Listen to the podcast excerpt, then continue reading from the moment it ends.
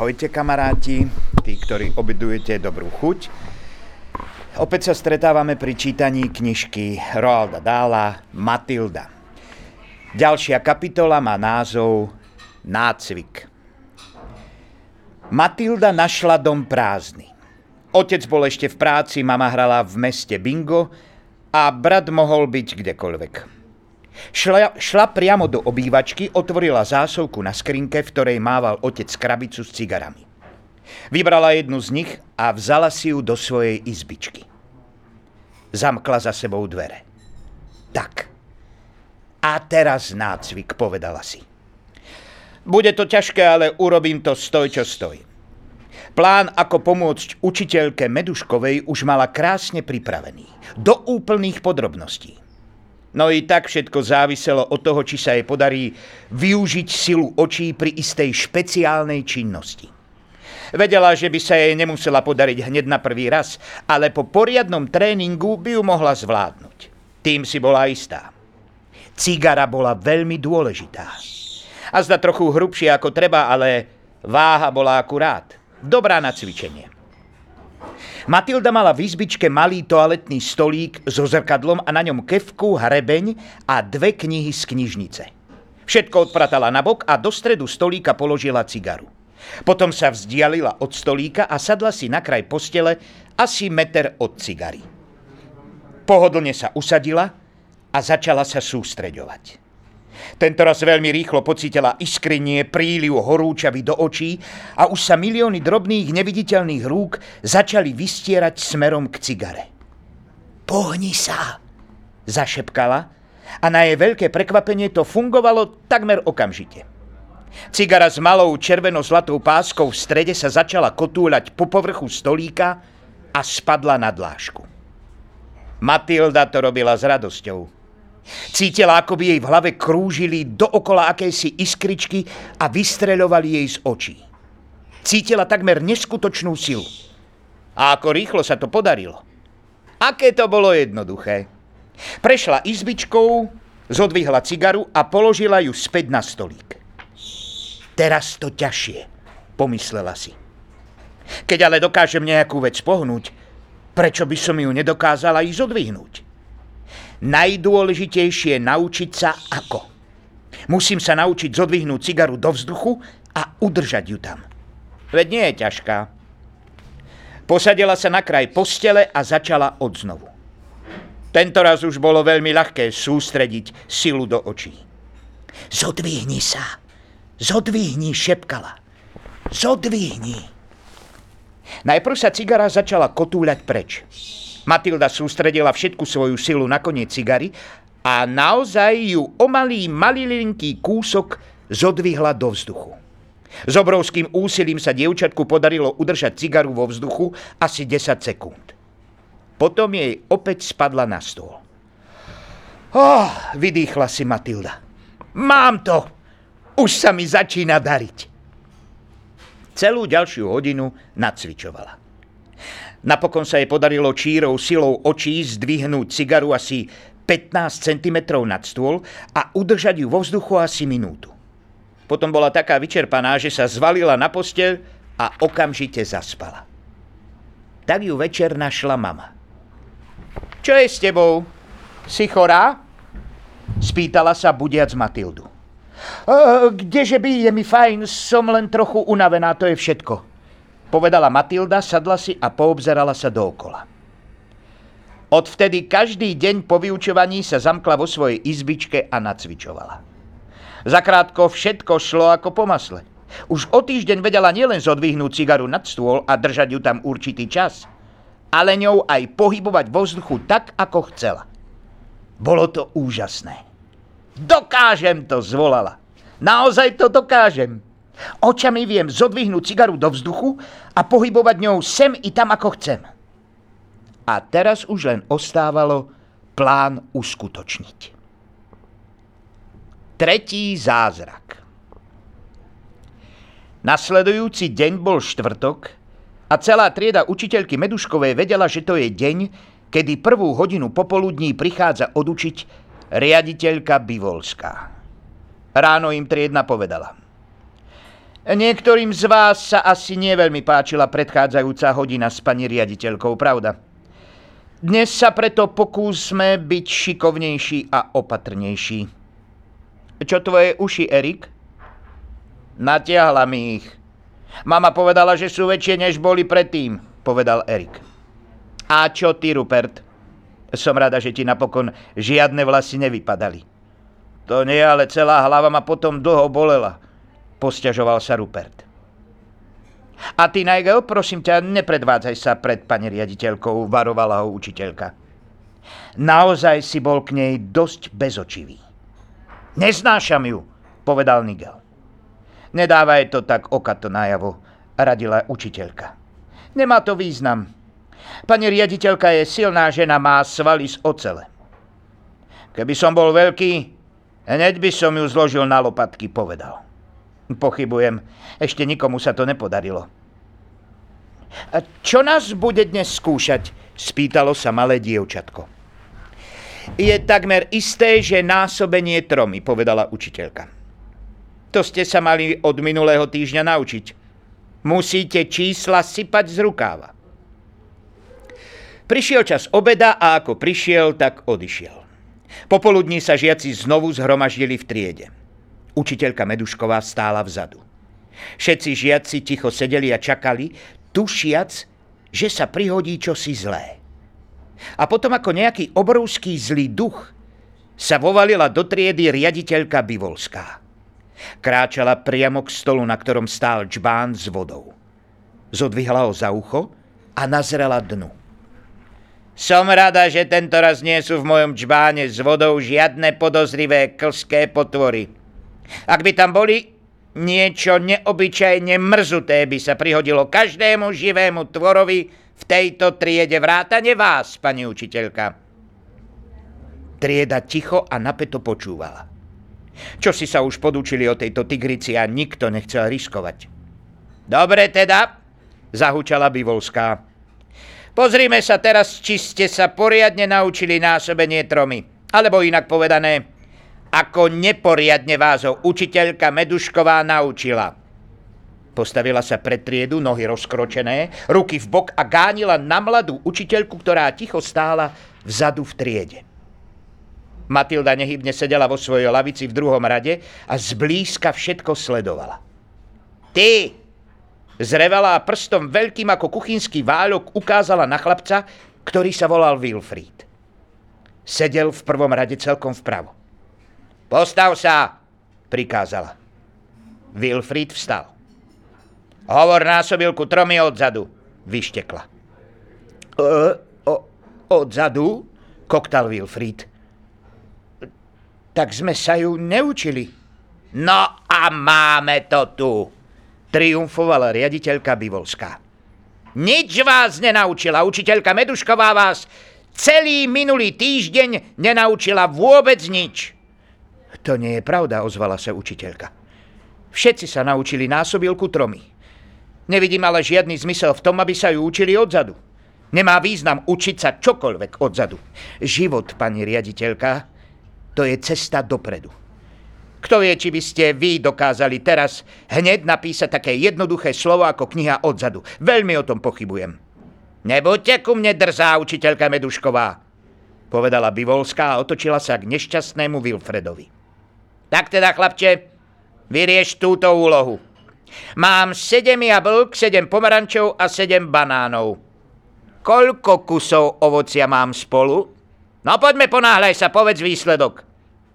To je sčítavanie, povedal Wilfred. To nie je násobilka tromi.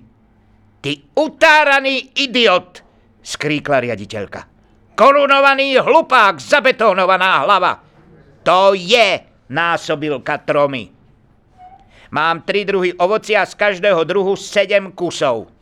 tri krát sedem je dvadsaťjeden. Nevidíš to, ty čulpas jeden oťapený? Dám ti ešte jednu šancu. Mám osem veľkých somárov, osem malých somárov a osem takých somárov, ako si ty. Koľko somárov mám spolu? Rýchlo odpovedz. Chudák Wilfred bol riadne popletený. Počkajte, prosím, prosím vás, počkajte, musím spočítať osem veľkých somárov, osem malých. Začal počítať na prstoch. Ty kapustná hlava, osopila sa na neho Bivolská. Tupý magor, to nie je sčítavanie, to je násobilka. tri krát osem alebo osem krát tri. Aký je medzi tým rozdiel? Hovor ty, dutý peň, a pohni si. Wilfred bol už teraz taký preľaknutý a zmetený, že sa nezmohol ani na slovo. Dvoma dlhými krokmi sa Bivolská priblížila k nemu a akýmsi špeciálnym pohybom, možno z juda alebo karate, podkopla Wilfredovi nohy, takže nadletel a začal robiť vo vzduchu kotrmelec. Ešte kotrmelec ani celkom nedokončil, keď ho vo vzduchu chytila za členok a držala dolu hlavou ako nejaké ošklbané kurča.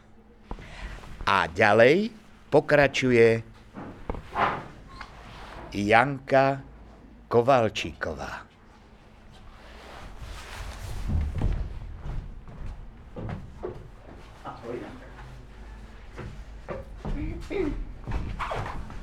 Ahojte.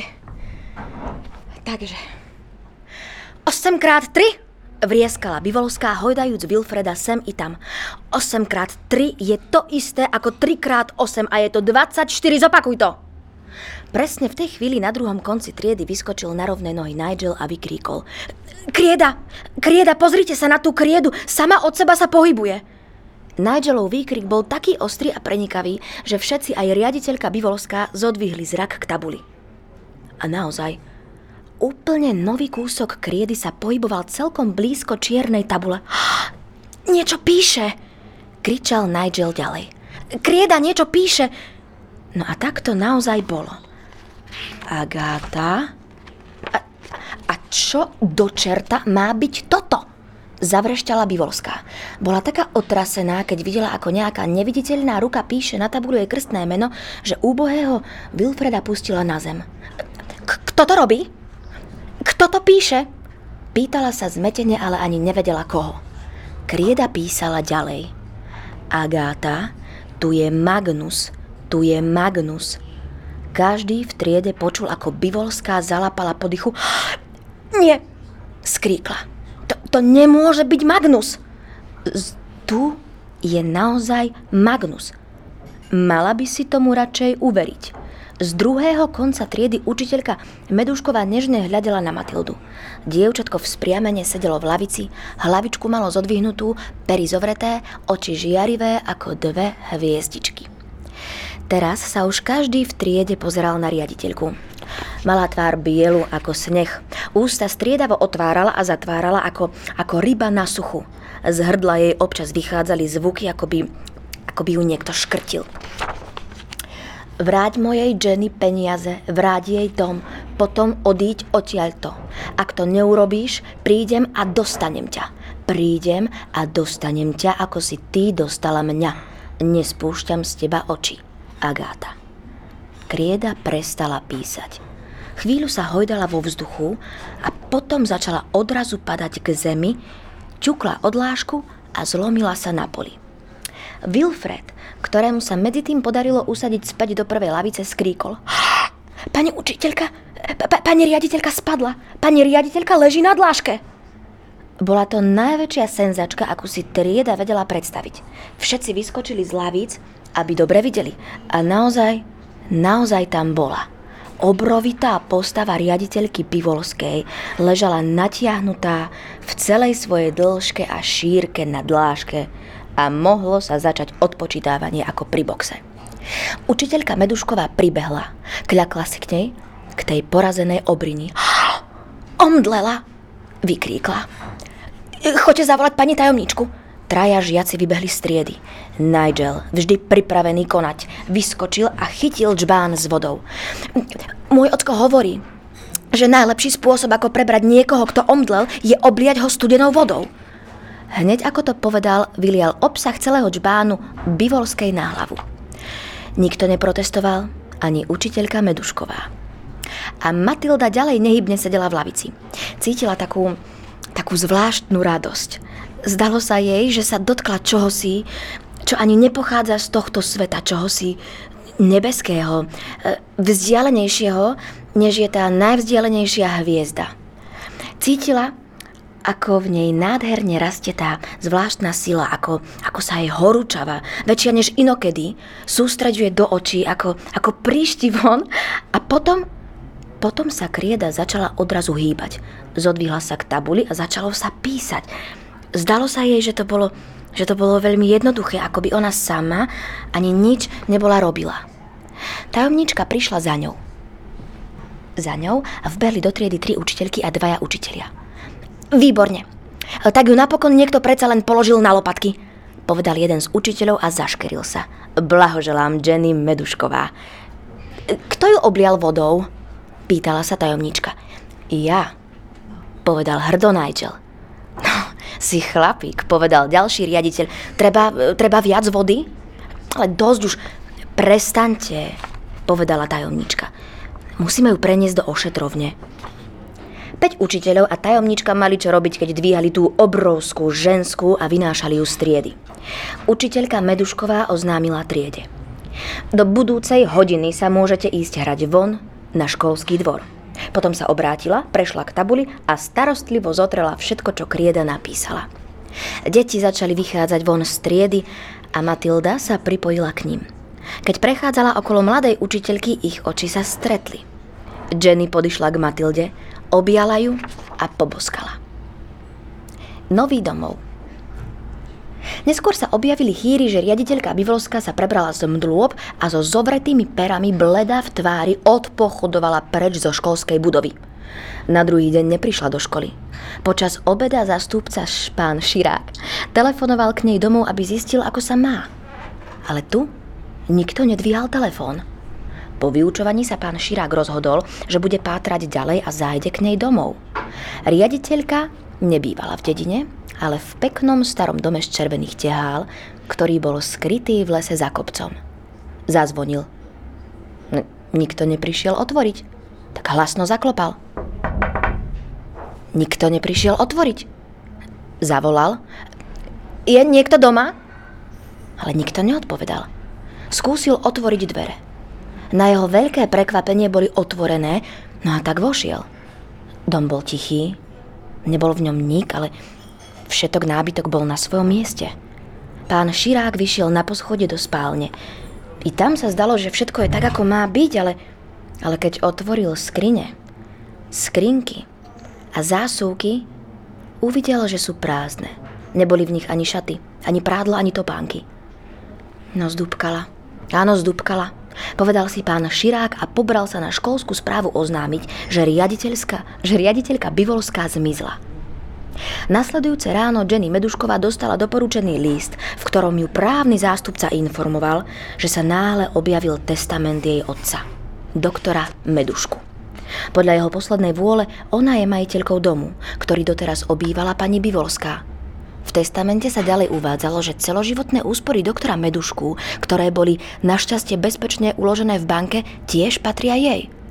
Právny zástupca v liste pozýval Jenny do advokátskej kancelárie, aby sa majetok čo najskôr mohol prepísať na ňu.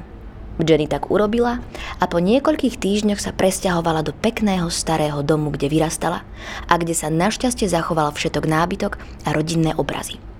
Matilda bola vždy vítaným hosťom v dome.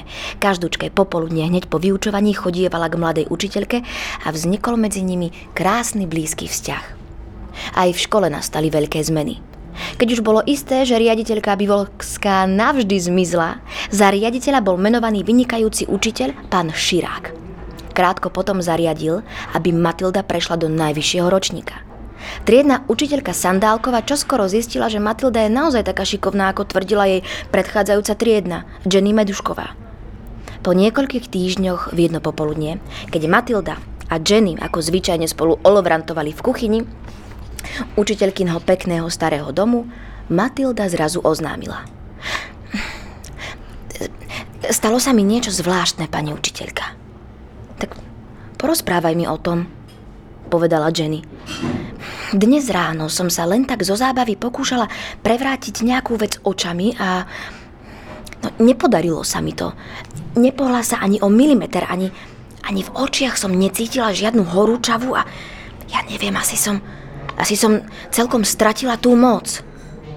Jenny starostlivo natierala maslom krajec čierneho chleba a pridala trochu jahodového džemu. No, čakala som, že sa to stane, povedala. Áno? A, a, a prečo? Čudovala sa Matilda. Vieš, je to len taká domnienka, ale myslím, že by, že by to mohlo byť asi takto. Keď si ešte bola v mojej triede, nudila si sa. Nemusela, nemusela si svoj mozog ničím namáhať. A tvoj bystrý mozog veľmi chcel naplno pracovať, áno? Bola v ňom skrytá, veľká nevyužitá energia, ktorá nemala ako výjsť von. No, ty si nejako, ja, ja neviem ako, ale našla možnosť, ako dostať tú energiu von cez očí a začala si pohybovať predmetmi. A teraz je to iné. Si v najvyššom ročníku a máš možnosť súťažiť s deťmi, ktoré sú dvakrát staršie ako ty a energia tvojho mozgu sa tak využije v triede. Tvoj mozog má poprvýkrát možnosť pracovať o sto šesť a to je senzačné. Je, je, je to len moje vysvetlenie, ja neviem, možno bláznivé, ale možno nemá ďaleko od pravdy. A ďalej bude pokračovať Newsy.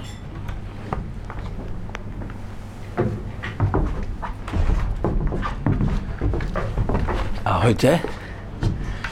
Takže, som rada, že už nemám tú schopnosť, poznamenala Matilda. Chcem žiť normálne, nie ako tvorca zázrakov. Ale dokázala si toho veľa, povedala učiteľka. A koľko si toho pre mňa urobila, je to až neuveriteľné. Matilda sedela na vysokej stoličke pri kuchynskom stole a pomaly jedla chlieb s maslom a džemom. Zbožňovala tieto popoludnia s učiteľkou Jenny. Cítila sa v jej prítomnosti veľmi príjemne a voľne. Obe sa vydržali rozprávať celé hodiny, ako by ani nebol medzi nimi žiaden rozdiel. Vedeli ste, ozvala sa po chvíli Matilda, že srdce myšky bije rýchlosťou šesťstopäťdesiat úderov za minútu? Nie, povedala Jenny a usmiala sa. To je úžasné. Kde si o tom čítala? V jednej knihe z knižnice, povedala Matilda. Bije tak rýchlo, že jednotlivé údery sa nedajú od seba rozlíšiť. Určite to znie ako nejaký bzukot. Asi áno, súhlasila Jenny. A čo myslíte, ako rýchlo bije srdce ježka? Neviem, povedz mi, usmiela sa Jenny. Nebije tak rýchlo ako srdce myšky, povedala Matilda. tristo krát za minútu. Ale i tak nepovedali by ste to o zvieratku, ktoré sa tak pomaly pohybuje, však pani učiteľka. Veru nie. A čo iné zvieratka? Napríklad kôň. Srdce koníka bije naozaj pomaly. štyridsať úderov za minútu. Toto dieťa sa zaujíma o všetko, pomyslela si mladá učiteľka. S ňou sa nemožno nudiť. Veľmi rada sa s ňou rozprávam. Tak tie dve popíjali čaj a zhovárali sa ešte asi hodinu, možno i viac, a potom okolo šiestej sa Matilda pobrala domov. Nemala to ďaleko. Asi po ôsmich minútach prišla k domu a uvidela pred ním veľký čierny Mercedes. Veľmi si ho nevšímala. Pred otcovým domom občas parkovali všakovaké čudné autá. To, čo však uvidela, keď vošla do domu, bol úplný chaos. Matka a otec pobehovali v hale a zúrivo napchávali do kufrov kusy šatstva a rôzne iné veci. Híha, čo sa tu deje? Čo to robíte, ocko? Chystáme sa preč, povedal pán Červohorský a ani nepozrel na dceru. O pol hodiny odchádzame na letisko. Mala by si sa ísť pobaliť. Tvoj brat je hore v izbe a balí si veci. Pohni sa i ty, dievča, rýchlo. Preč? A kam? Spýtala sa Matilda. Do Španielska, povedal pán Červohorský. Je tam lepšie podnebie ako tu, v tejto všivavej krajine. Do Španielska? Zvolala Matilda. Ja nechcem ísť do Španielska, mne sa páči tu, páči sa mi moja škola. Rob to, čo som ti prikázala, neodvrávaj, hneval sa otec. Nemám čas na hádky, mám dosť svojich starostí. Ale ocko, čuš, skríkol otec. O pol hodiny odchádzame, nechcem zmieš- zmeškať lietadlo. A na ako dlho odchá- odchádzame, ocko? Kedy sa vrátime? Nevrátime sa, povedal Červohorský. A dosť už, mám prácu. Matilda sa otočila a vyšla von cez hlavný vchod. Keď už bola na ulici, pustila sa do behu priamo k domu Jenny Meduškovej. Cesta jej trvala ani štyri minúty. Videla mladú učiteľku v záhradke. S nožnicami v rukách niečo strihala v záhone rúží. Jenny počula, ako čiesi nožky cupkajú po štrkom posypanom chodníku. Narovnala sa, otočila, vystúpila zo záhonu rúží a uvidela Matildu, ako k nej pribieha. Ale, ale, čo sa to deje? Spýtala sa. Matilda stála pred ňou so zrumenenou tváričkou celá udýchaná. Odchádzajú, kričala. Zbláznili sa, mali asi kufre a o pol hodiny odlietajú do Španielska. Tak hádam na dovolenku, spýtala sa Jenny. Navždy, kričala Matilda. Ocko povedal, že sa už nikdy nevrátia. Nastalo krátke ticho. Potom Jenny Medušková povedala. Ak mám povedať pravdu, ani ma to veľmi neprekvapuje. Vy ste teda vedeli, že odchádzajú. Prečo ste mi to nepovedali? Spýtala sa Matilda. Nie, moja malá, nevedela som, ale i tak ma tá správa neprekvapuje. A prečo? Povedzte mi prečo? Spýtala sa Matilda. Bola stále udýchčaná nielen z behu, ale i zo šoku. Pretože tvoj otec sa zaplietol s bandou darebákov, vysvetľovala Jenny. Každý v dedine to vie. Dodávali mu autá, ktoré kradli po celej krajine. Tvoj otec je v tom až po uši. Matilda počúvala s otvorenými ústami. A Jenny Medušková pokračovala. Tí ľudia privážali ukradnuté auta do dielne k tvojmu otcovi, on na nich vymienial čísla, prefarboval karosérie a robil ďalšie úpravy. Teraz ho asi niekto udal a policajti sú mu v petách. Chce urobiť to, čo všetci jemu podobní. Chce ujsť do Španielska, kde ho nemôžu prenasledovať. Má tam v banke peniaze. Posiela si ich tam už dlhé roky. Stáli na trávniku pred pekným domom z červených tehál. Na streche domu, pokrytej starými škrydlami, odolávajúcimi vetru, mrazu i slnku, boli štíhle komíny. Jenny ešte stále držala v jednej ruke záhradnícke nožnice, bol teplý podvečer, slnko zapadalo a niekde na blízku spieval čierny drozd. Nechcem ísť s nimi, vykríkla odrazu Matilda. Nepôjdem s nimi. Obávam sa, Matilda, že musíš, povedala Jenny. Prosím vás, nechajte ma bývať s vami. Chcem zostať tu s vami, prosila Matilda. Kiež by si mohla, povedala Jenny, ale bojím sa, že to nejde. Nemôžeš odísť od rodičov len preto, že chceš. Majú právo vziať si ťa so sebou. A ak budú súhlasiť? Ak povedia, že tu môžem zostať s vami, potom ma necháte pri sebe? Spýtovala sa nedočkavo Matilda. Áno, to by bolo nádherné, mäkkým hlasom povedala Jenny. Myslím, že by mohli súhlasiť. Naozaj si to myslím. Ale vôbec sa o mňa nezaujímajú, povedala Matilda. Počkaj, počkaj, len pomaly. Tíšila ju Jenny. Nie, musíme sa ponáhľať. Už každú chvíľu odídu. Poďme rýchlo, naliehala Matilda. Chytila mladú učiteľku za ruku. Prosím vás, poďte a spýtajte sa ich, ale musíme sa poponáhľať, musíme bežať. V nasledujúcej chvíli už obe bežali príjazdovou cestičkou až na cestu do dediny a ďalej k domu Matildiných rodičov. Veľký čierny Mercedes ešte stál pred domom. Batožinový priestor a všetky dvere boli otvorené. Matildini rodičia a brat pobehovali okolo ako mravce a nakladali batožinu. Matilda a Jenny pribehli celé udýchčané. Ocko, mama! Zakričala Matilda lapajúc po dychu. Nechcem ísť s vami, zostanem tu s pani učiteľkou Meduškovou. Hovorí, že môžem, ak dovolíte. Prosím, povedzte áno, ocko, mama, povedzte áno. Pán Červohorský sa otočil a pozrel na učiteľku. Vy ste tá učiteľka, ktorá nás prišla raz večer navštíviť, pravda? Povedal a ďalej pchal kufre do auta. Jeho žena mu povedala, tento musí ísť na zadné sedadlo, v batožinovom priestore už nie je miesto. Rada by som mala Matildu pri sebe, pán Červohorský, ozvala sa Jenny. Starala by som sa o ňu s láskou a všetky výdavky by som hradila. Nestála by vás ani halier. Nebol to ale môj nápad, je to Matildino želanie. Vezmem si ju však k sebe len s vašim súhlasom, len ak je to vaša vôľa. No, Harry, pomôž mi, povedala matka, pchajúc kufor na zadné sedadlo. Keď tak sama chce, prečo by sme jej to nedovolili? Budeme mať o jednu starosť menej. Ale veľmi sa ponáhľame, povedal otec. Musíme stihnúť lietadlo. Ak chce zostať, nech zostane. Nemáme nič proti tomu. Matilda sa vrhla mladej učiteľke do náručia a ona si ju pritúlila. Otec, matka a brat nastúpili do auta, ktoré so škrípajúcimi pneumatikami vyštartovalo. Brat zakýval Matilde cez zadné okno, ale tí ďalší dvaja sa ani neobzreli. Jenny Medušková držalo, držala malé dievčatko v náručí a obe mlčky hľadeli za veľkým čiernym autom, ktoré vchádzalo do zákruty a navždy mizlo z dohľadu. Milé deti, tak toto bol krásny príbeh o Matilde.